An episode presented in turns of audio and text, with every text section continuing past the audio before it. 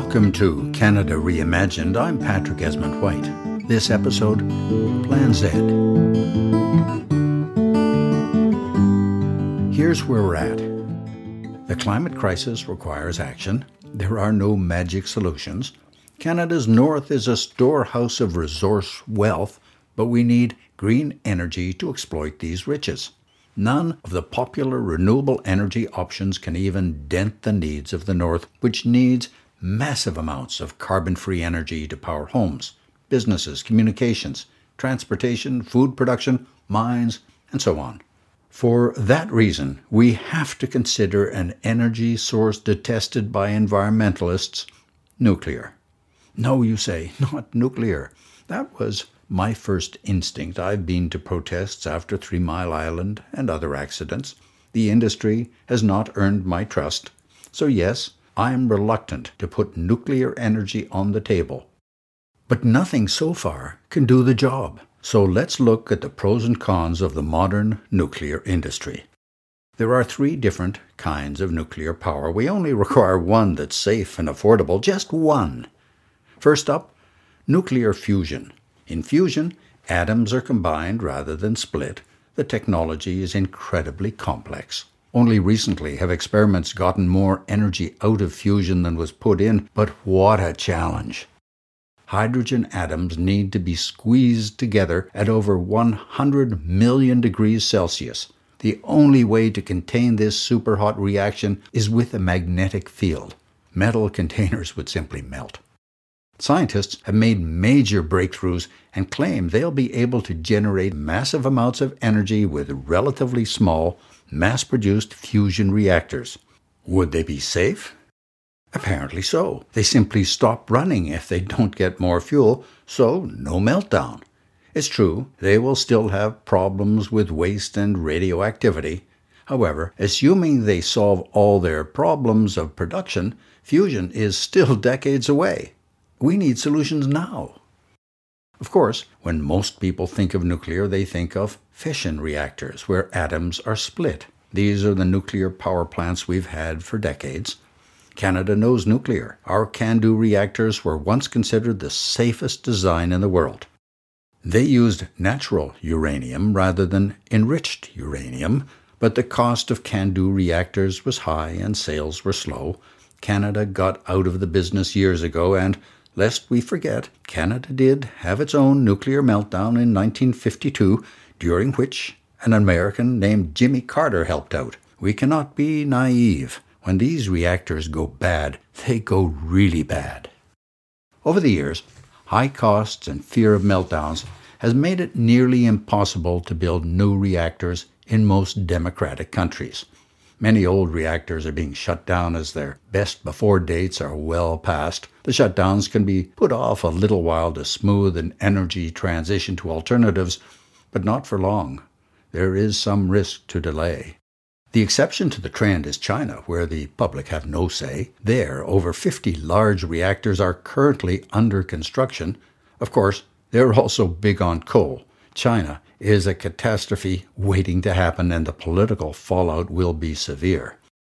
Canada won't build any more of these nuclear reactors because of four drawbacks the cost, the scale of an accident, radioactive waste, and the weapons potential from the materials. All of these are valid concerns, and we can add a fifth, as the Russians showed in Ukraine. Nuclear power plants are sitting duck targets in a war. Say the words Chernobyl or Fukushima, and we cringe. Nuclear accidents are massive catastrophes impacting enormous regions. At some point, Homer Simpson will be on the late shift. The short answer for these reactors is no. In any case, this technology is useless in the north with no grid. So finally, we come to the last nuclear option small modular reactors, or SMRs. Most people have barely heard of them. I think of it as Plan Z, a last resort when nothing else will do.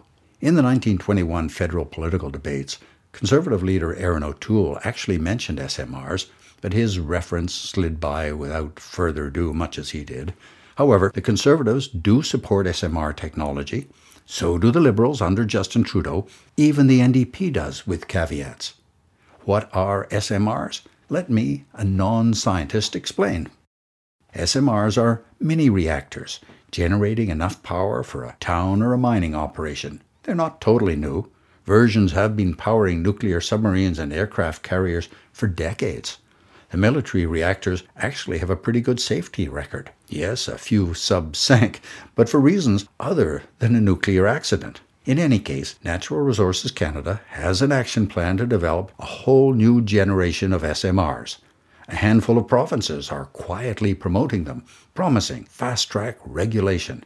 Several prototypes are in the works, some using thorium as the fuel.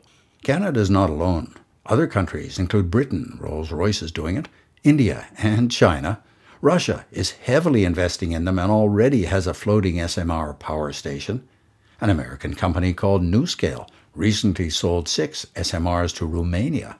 In theory, these will produce 1.5 megawatts, enough for about a thousand homes. In short, the race for a global SMR market is real with a huge payoff to the winners.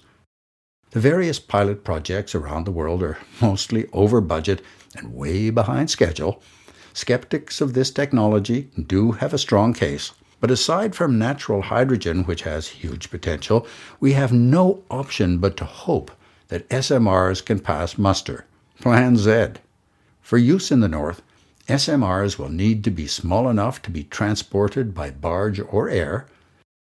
Once in place, these SMRs could make communities energy self sufficient for decades to come with both electricity and hydrogen. SMRs obviously must be designed to automatically shut down if any problem arises. They must be idiot proof and assault proof.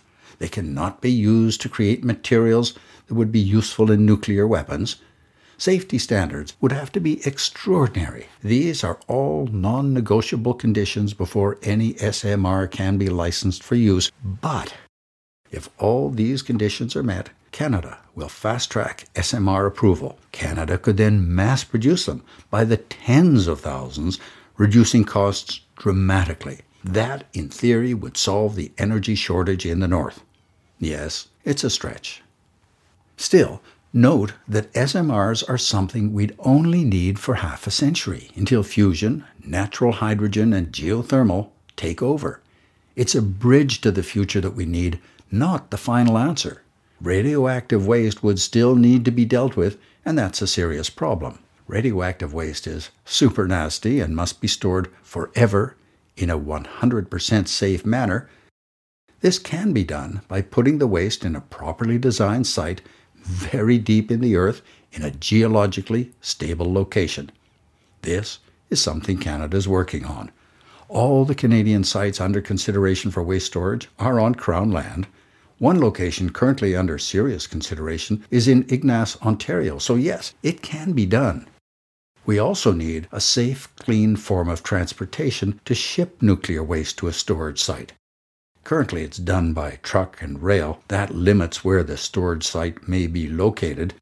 There may be a solution to that, however, and I'll get to it later. The point is, we need vast amounts of carbon free energy to power an economic boom in the north, impacting the south as well. Wind and sun may work elsewhere.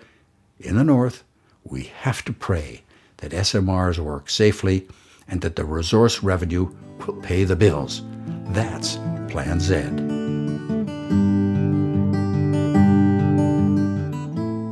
You've been listening to Canada Reimagined. I'm Patrick Esmonde-White. My thanks for assists from the Ottawa Legends hockey team, including the theme music from Tom Plant, artwork by Tom Evans, and technical support from Mike Backen. Back again next week. Take care